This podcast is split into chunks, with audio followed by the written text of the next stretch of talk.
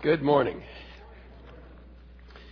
Well, I have to confess, you know my mind, those of you who know me for a long period of time, and titles really do start working around, some of which I can share and some of which I can't. But uh, I thought about, in addition to Ehud's gut reaction, uh, a title, No Guts, No Gory. I also thought about one, it would be uh, Eglon, How to Lose 20 Pounds in 5 Seconds. Probably none of those would fly, so we'll just stay with what I've got. We do have a text that presents us with some challenges, as you know, and uh, some. It's probably these kind of challenges which keep a lot of preachers from the Old Testament, and particularly from the book of Judges. But the text seems to deal with life in a way that's far removed from us. I mean, when is the last time that any of you had any dealings with an ox goad? In fact, probably most of us have never seen or hardly heard of an ox goad. Apparently, it's a, a, a, a, prod on the end of a pole. You could imagine if it's used for goading the ox to make him go. It's sort of like a long distance spur. It gets on him with a long pole. But let's face it, none of us really find that familiar turf. So it seems like it's the long ago and the far away. The text seems to have excessive violence, and we want to, we want to deal with that as we move along. The dots don't always seem to connect. I mean, here you have these stories which, in some people's minds, almost are randomly tossed together. Uh, uh, you have the account at the beginning of our text about the men of Israel giving their daughters to the to the sons of, of the Canaanites and whatever, and then you read the story about Othniel who we've met before, and then you come to this thing with with Ehud and Eglon and all the grime and the gore of that story, and then you end up with Shamgar, and the poor guy gets one verse. Ehud gets 19 for running a guy through with a sword, and Shamgar gets one verse, one sentence, and you're saying, "Wait a minute, what is this? Why why is the text put together in that way?" Well, I would assure you it's not random and it certainly is important. I was thinking about this fact, these these texts, and I was I, I know this sounds crazy, but I was thinking about Goldilocks and the Three Bears, and, and here you've got these three texts, and you read the text about Othniel, and and it's like she's eating the porridge and saying too bland, too bland.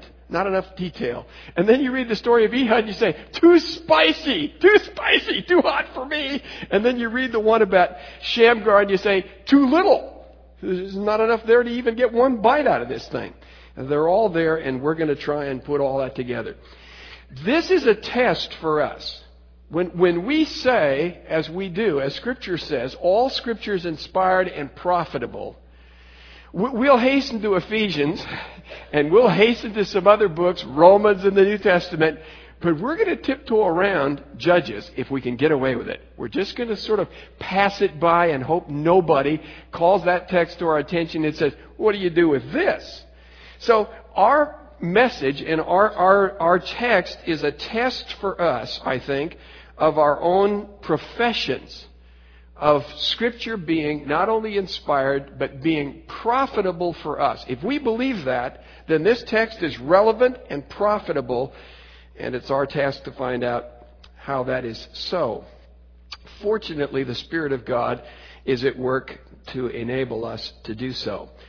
The key, I think, is to answer the questions that the text raises. One, one of the ways in which I go about studying the scriptures is I read the text and I say, why in the world did it say this? Why did this happen before this? Why was this included in this particular context? And you put those questions down, and those questions are the, are the hooks, as it were, that God is using to get our attention, and the answer to those questions are the key to understanding the text and its application, at least as far as I'm concerned. So my goal and our goal in this message is going to be to find out what's the meaning of the text and what's its message for Christians today. I believe that there is meaning and message for us. Now let's look at verses 5 through 11. Israel's sin and God's deliverer. I, I have this uh, title, Marriage and Morality. Apostasy is a matter of give and take. And by that I mean it's a matter of giving your daughters and, and, and taking their sons. It's interesting to me that nowhere in the Old Testament does it ever talk about uh, the intermingling and uh, racially intermingling of Israel with, with Canaanites or others, other than by Israelites giving their daughter to Canaanites and the Canaanites having their sons take Israelite daughters. It didn't say anything about they give their sons to the Canaanites, they give their daughters to them.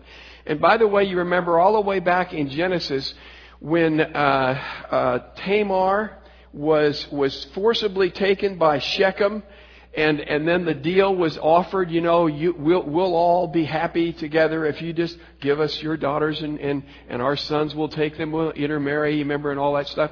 And It all starts there. And, and then you remember that uh, they, the, the uh, people of Shechem said, and then we'll have all their land and cattle and we'll have them because we're intermarried with them. Sort of like the mafia, I suppose. Anyway, here you have this giving and taking and the apostasy that results. And so God is angry with them. He gives Israel over to Cushan Rishathaim and he's king. Now, I don't know why the New American Standard, maybe it doesn't like to pronounce the words either, says that he is the king of Aram Naharaim.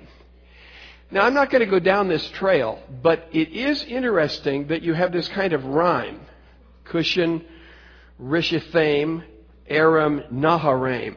Naharaim means two rivers, so it's Aram of two rivers, and you can see that that could be the place where two rivers divide. Uh, the, the word uh, uh, Naharaim means double evil, two evils. And so here you have this king who's doubly evil, who's by this town that's called Two Rivers. And, and uh, Davis, one of my favorite commentators, says he really thinks that there is a play on words going on here and that, and that the writer may well be using sarcasm in the use of these.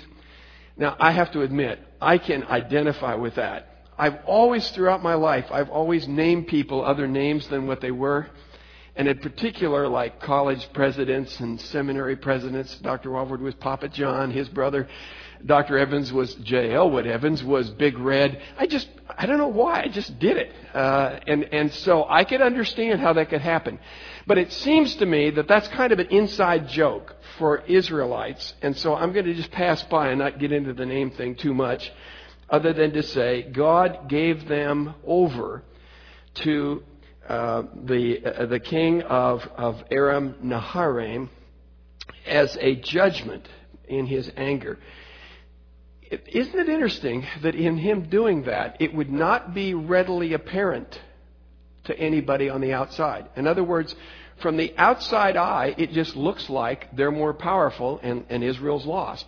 The reality is, God strengthened that king as he will strengthen the king of, of Moab as a judgment against his people for their sin.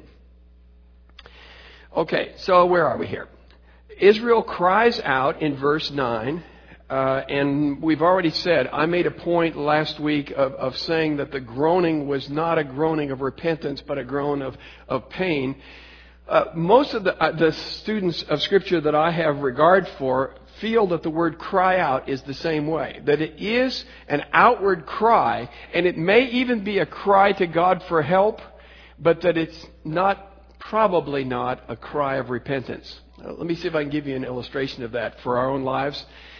Have you ever had a circumstance in your life where, where something just goes really wrong and you cry out to God in prayer, but it isn't, probably isn't repentance. It's just saying, Lord, I'm hurting. Help me. Make me feel better. You, know, do whatever it is that I need done.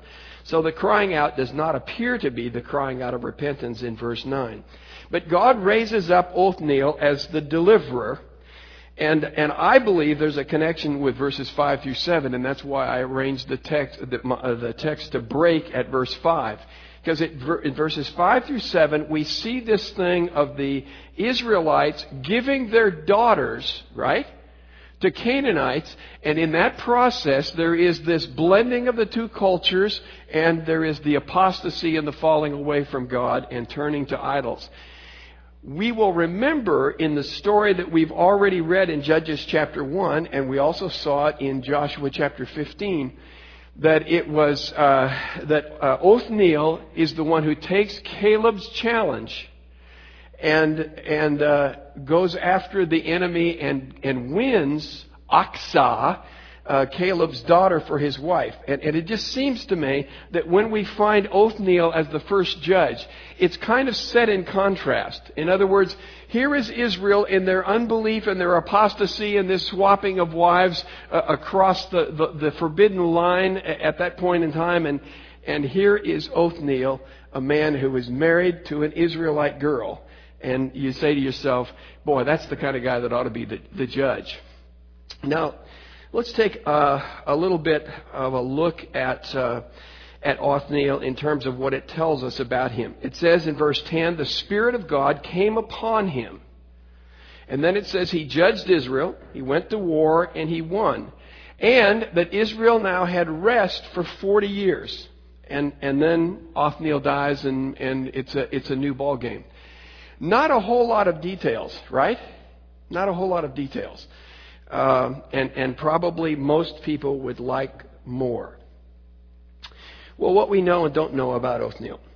We know his past from Joshua chapter 15. We know about him taking the challenge to, to defeat the, the Canaanites and to get the, the uh, daughter of Caleb for his wife.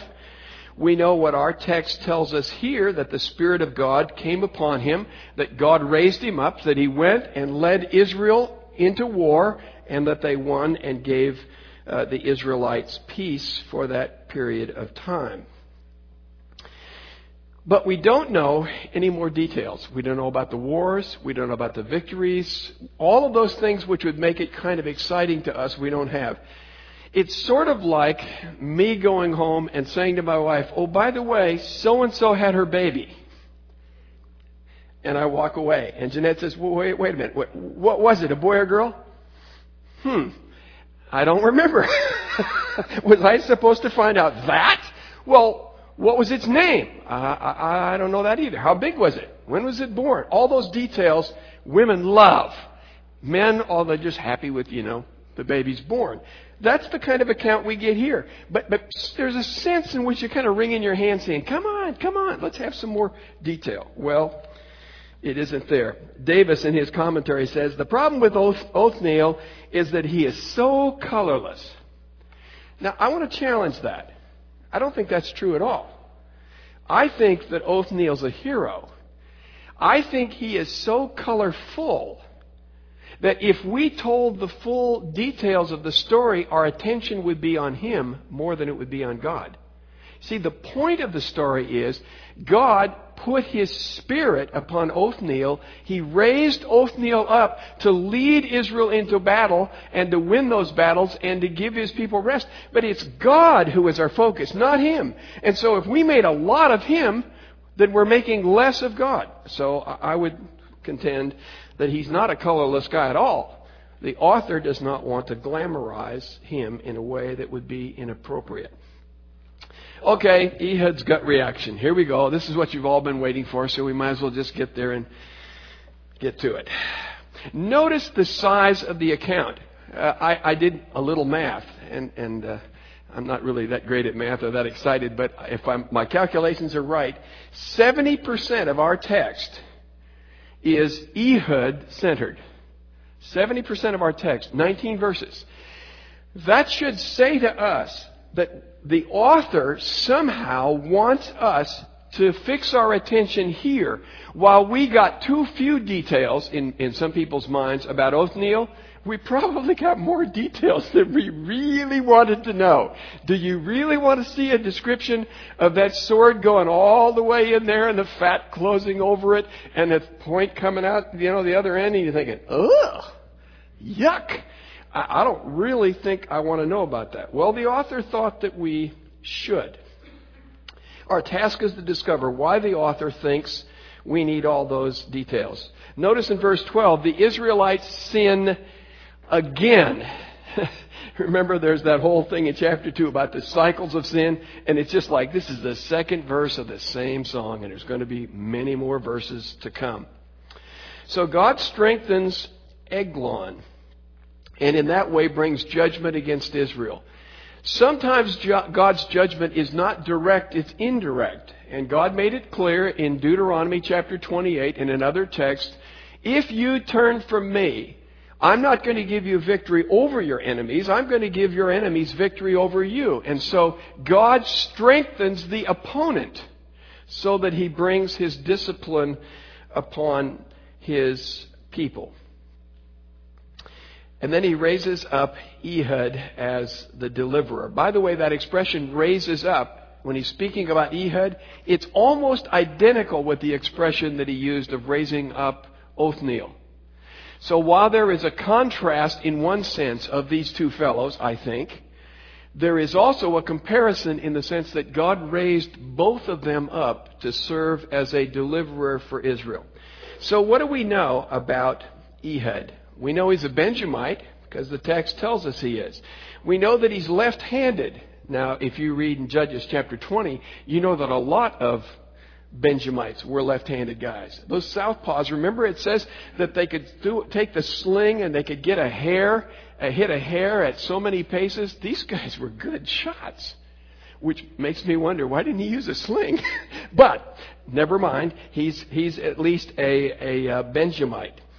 He's the bagman. That is, he is the payoff guy. He's been selected to take the tribute, which is paid every year to Eglon, he is the one who's selected to, to oversee that payment. Now, if it's agricultural goods, and it would seem to be, then he had other helpers. And remember, it says in the text that he sent them away after the payment had been made. But he's sort of the point man in terms of the payoff that is to be made. And he's packing heat. Now, uh, this is a concealed weapon uh, in, in, in, from everything I can tell. Certainly, he's not going to go in packing this honking big sword into the presence of their enemy with the Secret Service uh, guarding uh, him in that way. So he's got this 18 inch or so, maybe a little less, sword that doesn't apparently have that protector around it, you know, that kind of protects your hand. And that's what allows the sword to go all the way in and through. Now, I know you really wanted to know that, but, but that is what we're told. And he's wearing uh, that uh, as a concealed weapon, as so far as I can tell. How long he's been wearing that, I'm not so sure about. Nothing is said about the Spirit of the Lord. Nothing is said here about the Spirit of the Lord coming upon him.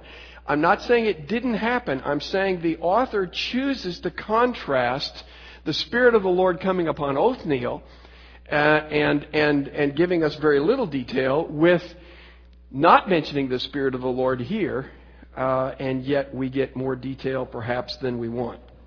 So I want to talk about the events of the story, and, and I want to, I'm going to give you two versions that have the same facts. And the reason I'm doing this is because I think most of us have what I call the pious bias, and we want to assume the best. And so we read these things in the light of what we would wish would happen, whether or not they did. And so we have certain details that were given. Those are the main emphasis. But all of us are going to read a certain story. And so let me give you two versions of it to give you sort of the wide range of how this story could have worked out. Here's the good guy Ehud story. The good guy story is that Ehud was a, a godly man and that for a number of years he has agonized about Israel's oppression by Eglon and, and uh, the Moabites. And so he determines that God wants him to do something about it, and he creates this uh, special sword as the weapon of choice that he's going to use. And that he's going to have that as a concealed weapon, and somehow he looks to God to enable him to, to make use of that. So he then is appointed Maybe he seeks out the appointment to be the bagman so that he can go do the payoff. And when he goes to the payoff, he's wearing, as you know, he's left-handed. So that would mean, you know, you're going to reach for your, reach for your weapon over here. See, if you're right-handed, so you're going to reach over here. So if you're going to frisk a guy, in, terms of doing the weapon search, you're going to look over here, aren't you? Because most people are right-handed. And so they're not looking over here. And because that's one of those specially made swords, uh, then you're not going to be, it, it's not going to make a big protrusion. And so it's kind of, if you're wearing loose garments, it's going to kind of be in there and, you know, nobody ever sees it.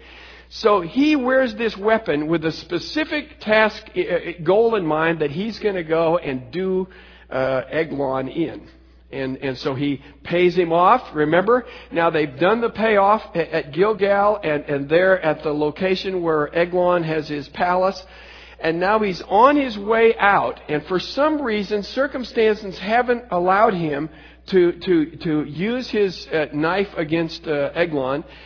And somehow, when he gets there to the idols that are mentioned twice in our text, the idols that are there, then, uh, then somehow he, he says uh, to Eglon, Oh, there was one more thing I wanted to say. So he goes back and Eglon's kind of disarmed, so to speak, because he's, he's already had dealings with him and he's already been frisked. And, and so it looks like everything's well, uh, going well. And so he, he then gets with him privately and runs him through and then, and then escapes.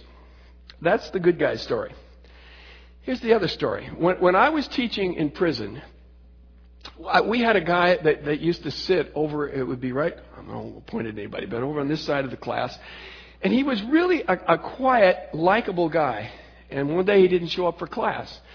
And, and I asked, and he was in the hole. Uh, and the reason was that they found a shiv on him. He had made a weapon, and he had it uh, stashed away and hidden. And it wasn't that this guy was violent, it was that he was threatened. And he was so intimidated that he was carrying a weapon to, to, protect, to protect his own life. Let's just suppose that for a moment that Ehud's a scrawny little guy and everybody always picks on him. Let's, I mean, we don't know anything about him, so it could be true. I told you this is the other extreme.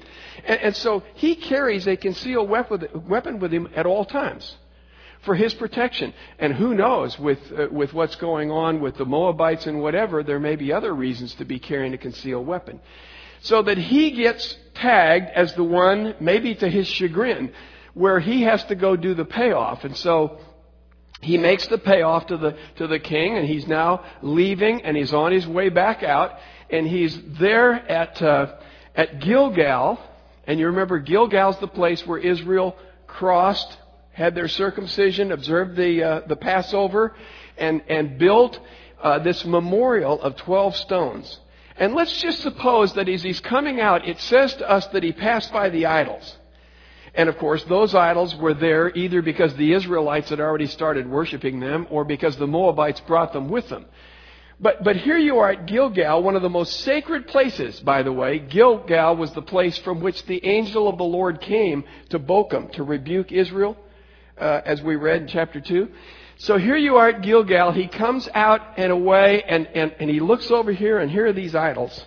He looks over here, and here are these 12 stones. And he says to himself, Enough. Enough of all this. He turns back and he says to the king, who apparently is looking over the palace wall, and he says, Oh, I forgot something, O king, uh, that I need to tell you. There's something private that really needs to be discussed. And, and so Eglon says, Okay, everybody scram, and he goes back up, and, and uh, and Eglon just seems to set the scene because now he's all alone with Eglon. He says, I've got a message for, for, for you from the Lord. Some people say he rose out of respect. I have a feeling he knew something was up. And, and anyway, he gets himself in the perfect position to run him through. So now Ehud runs him through, and here you have, here's a guy that's got Secret Service agents all around him, folks. He's in enemy territory. And, and he wants to protect, uh, he, they want to protect their, their king, Eglon, and yet somehow all the Secret Service is out having coffee, and then they, they, uh, they're, they're looking and they're waiting for him to come out, and he's up here in, in, this, in this private cool room. Okay? And, and they come to the conclusion that uh, he's busy going to the bathroom. I, now I'm going to get a little graphic with you, but but I want I want to do this because I believe that the text is trying to make a very very clear point to us. Why would they conclude that? He's in the cool room. Look, it's hot there, folks. It, it, it's just up, just up off the Dead Sea, just up off the Jordan in that valley. It's hot. And so they have this cool room, which would have this, this sort of uh, uh, lattice work, but the whole idea is so the breezes will blow through it. He didn't have air conditioning other than these breezes that blow through. So Ehud has gone out, he has shut the gate, and we're not sure exactly about all the logistics. Some say you can lock it without a key, but you can't unlock it without a key. So Ehud gets out, and he's making his escape now out past the idols that are there, and, and he's going to go gather his army. But while he's in the process of gathering his forces, there has to be a delay. And so here are the Secret Service, and they keep looking at that locked door, and he's been run through. He's been disemboweled, and he is a very big man. What do you think it would smell like? What do you think? please, I'm not trying to be overly gross. What do you think it would smell like? As the odor drifted down to those people, no wonder they said he's going to the bathroom. In some ways, they were exactly right. He had cut him wide open. And so that smell was what kept them thinking, well, he's just having a hard day and we just got to give this guy time. And, and so they wait until it's just absolutely, the text says, just embarrassing. But finally they conclude, we can't wait any longer. Well, they've waited long enough. They go, they find him dead, and, and before uh, they can muster the troops, and you can imagine the consternation of having your king dead, now Ehud comes down, and he comes down to this place and he's going to capture the fords. Now, I've got some, uh, I, I, don't, I told Hampton to watch out and I said, Hampton, I got to tell you something about the, uh, about the, the graphics that I'm going to show here in a minute. And he says, what? That you're not going to follow him again? I said, no, not that. So I went out on Google, uh, uh, Earth and downloaded, am I, somebody up there with me doing my pictures? Ah, yes! Google Earth.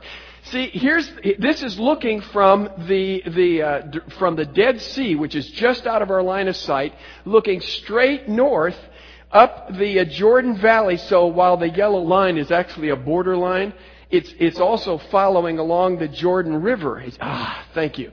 And you can see I may have Gilgal a little bit off but when the Israelites came over from the right hand side, crossed the Jordan, then they would have gone to Gilgal and camped there. Jericho is just uh, it's just on the edge, literally a suburb, if you would, of Jericho. We don't know exactly where it is. Now, let's look at the next slide.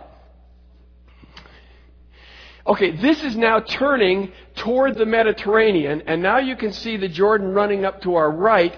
We're looking at Jericho, and if you look up, to your left, do you see Jerusalem?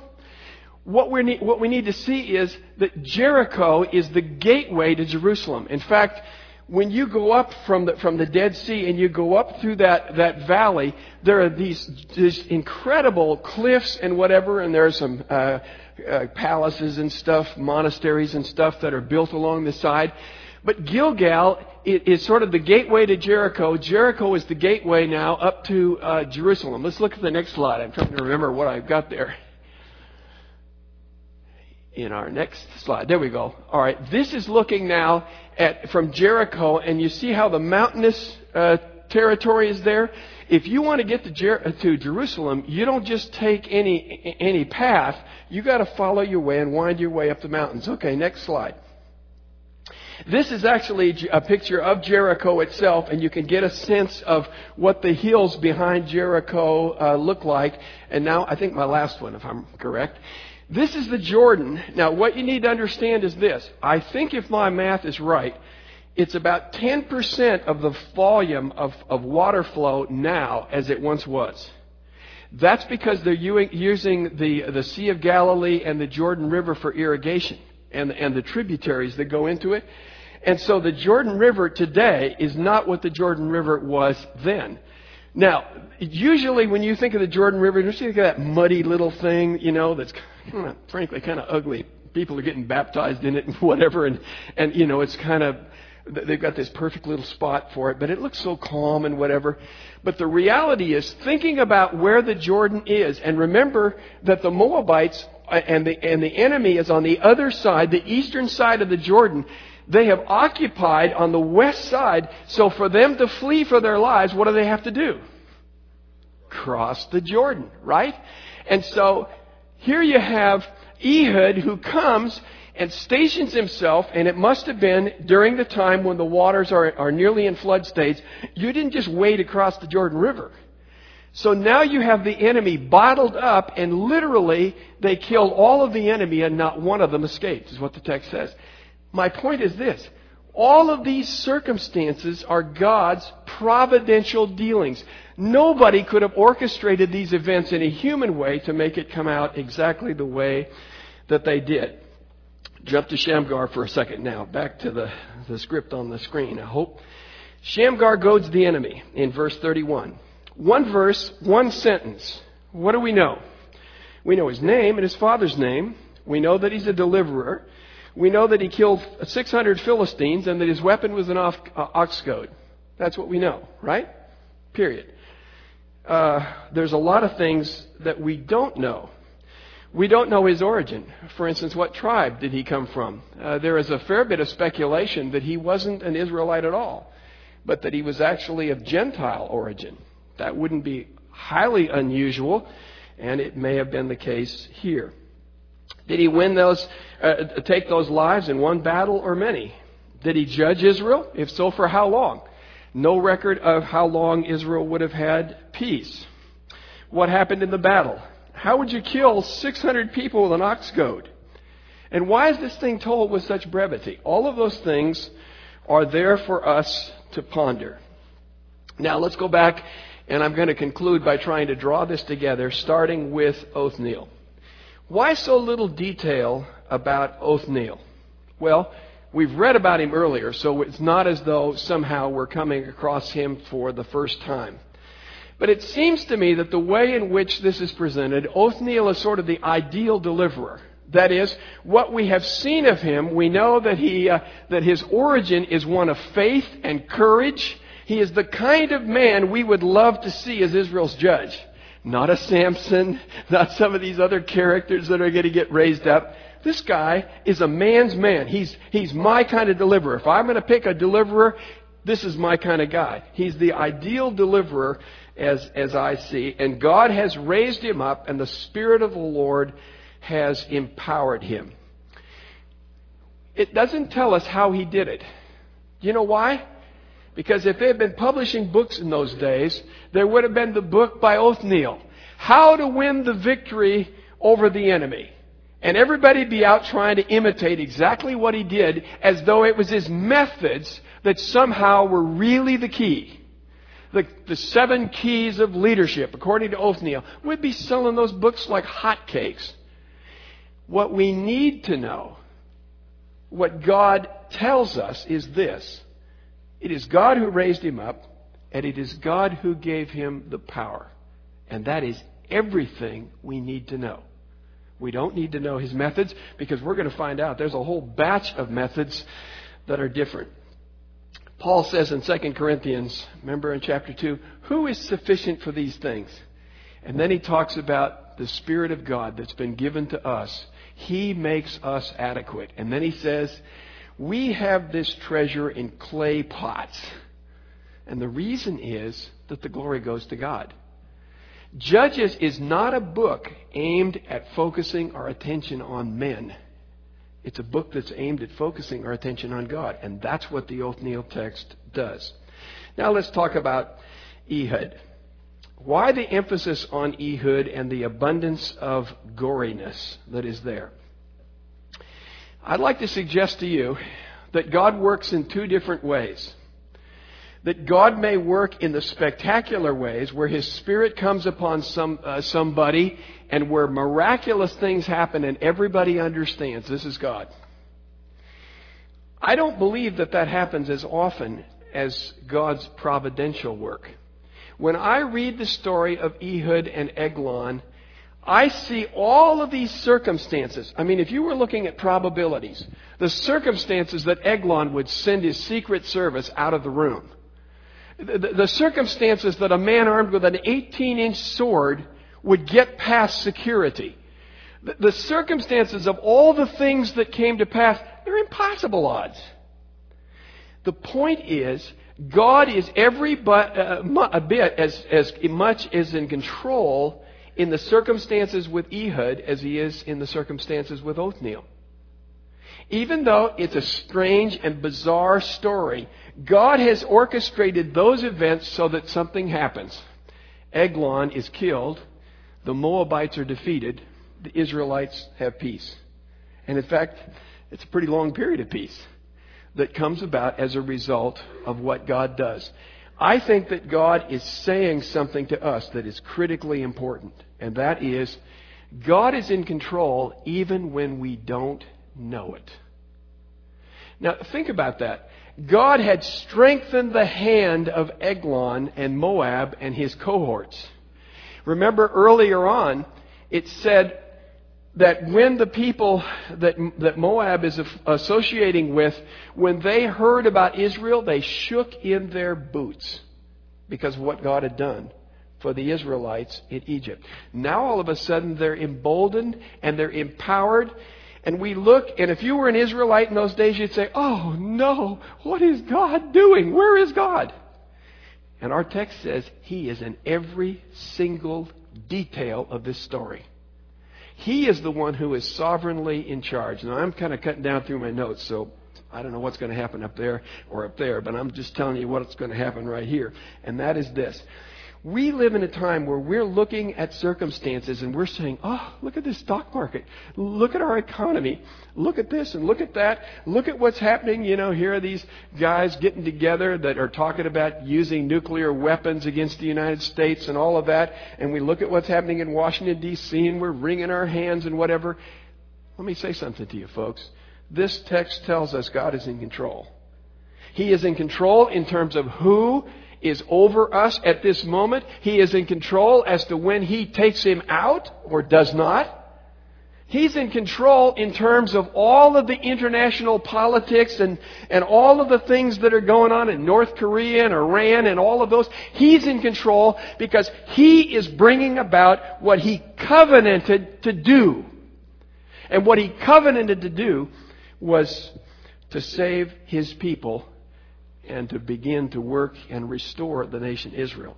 That's what God promised to do. And this text tells us, and the reason it goes into such detail, it wants us to see there are God's fingerprints all over this. But unless this text told us so, we'd never have known, would we? We wouldn't have known. Apart from the fact that Scripture tells us it is God who is in control. Okay, I know I'm really jumping. Shamgar. What about Shamgar? Why the brevity of that account? It tells us everything we need to know, and it narrows it down to one verse and one sentence so we don't get lost in the details. What is it that is unique about the story of Shamgar? The ox goad, right? The ox goad. Now, let me remember the setting. Here are the Israelites who were not able to capture the plains because of iron chariots. The technology of war. Oh, poor Israel, they don't have high tech weapons. What will we do against the enemy? God says, um, anybody got an ox goad? 600 people with an ox goad, folks. That's pretty incredible. And what it, and by the way, think about it. I've got it up on your screen if you're, if you're seeing it. Think of the weapons that are employed in Judges.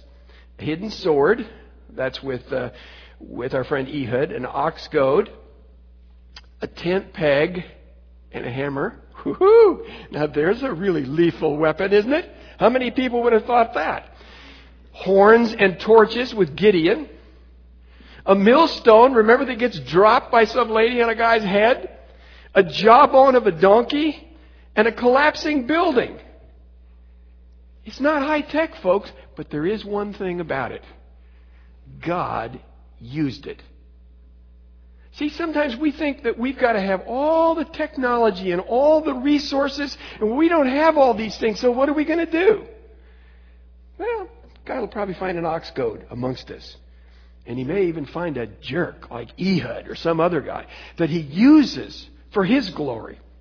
Look at this statement that, that uh, comes from Matthew Henry. I love it. And basically, you could caption it this way It's not about men and it's not about weapons, it's all about God. He says, See here, one, that God can make those eminently serviceable to His glory and His church, and, and His church is good, whose extraction, education, and employment are very mean and obscure. Paul says that he uses the things that are weak and foolish to confound the wisdom of the wise. Anyway, he has the residue of the, he that has the residue of the Spirit could, when he pleased, make plowmen judges and generals and fishermen apostles. It is no matter how weak the weapon is if God direct and strengthen the arm. An ox goad, when God pleases, shall do more than Goliath's sword. And sometimes he chooses to work by such unlikely means that the excellency of his power may appear to be of God. Is that not what our text is saying to us?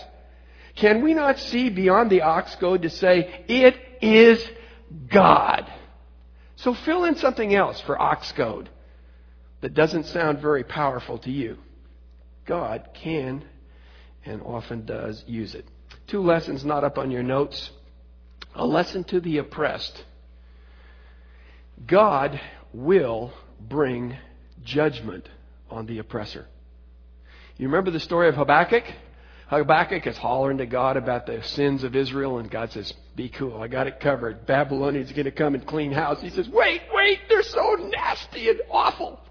They're sort of like the uh, folks that uh, Jonah didn't want to come. The Assyrians didn't want them to come and take over Israel. And God says to him, Look, I will use the Babylonians as my rod of discipline, but I will deal with them. I will deal with them. And so there is a message here. And you know, you and I can talk about, oh, this is so violent, this sticking his sword and running it all the way through. Do you know what's happening to Christians in Africa today because they profess in their faith? Their heads are being chopped off. Their, their, their limbs are being cut up. This is, this is mild compared to what some Christians are suffering today. And God is going to make it right. Revelation chapter 6, you remember the story where the martyrs are crying out and they're saying, How long, God? How long before you vindicate the blood of your people that have been shed? God says, Relax. It's coming soon. Revelation chapter 16 comes along and we read when judgment comes. By the way, if you want to read gore, read the story when, our God, uh, when God comes down and he talks about the feast of the birds and, and, and all the blood and guts of the enemies, and, and the blood's going to be up to the bridles of the horses. Hey, that's gory stuff. Revelation 16, verse 4. And the third angel poured out his bowl into the rivers and the springs of waters, and they became blood. And I heard the angel of the waters saying, Righteous art thou who art and who wast a holy one, because thou didst judge these things.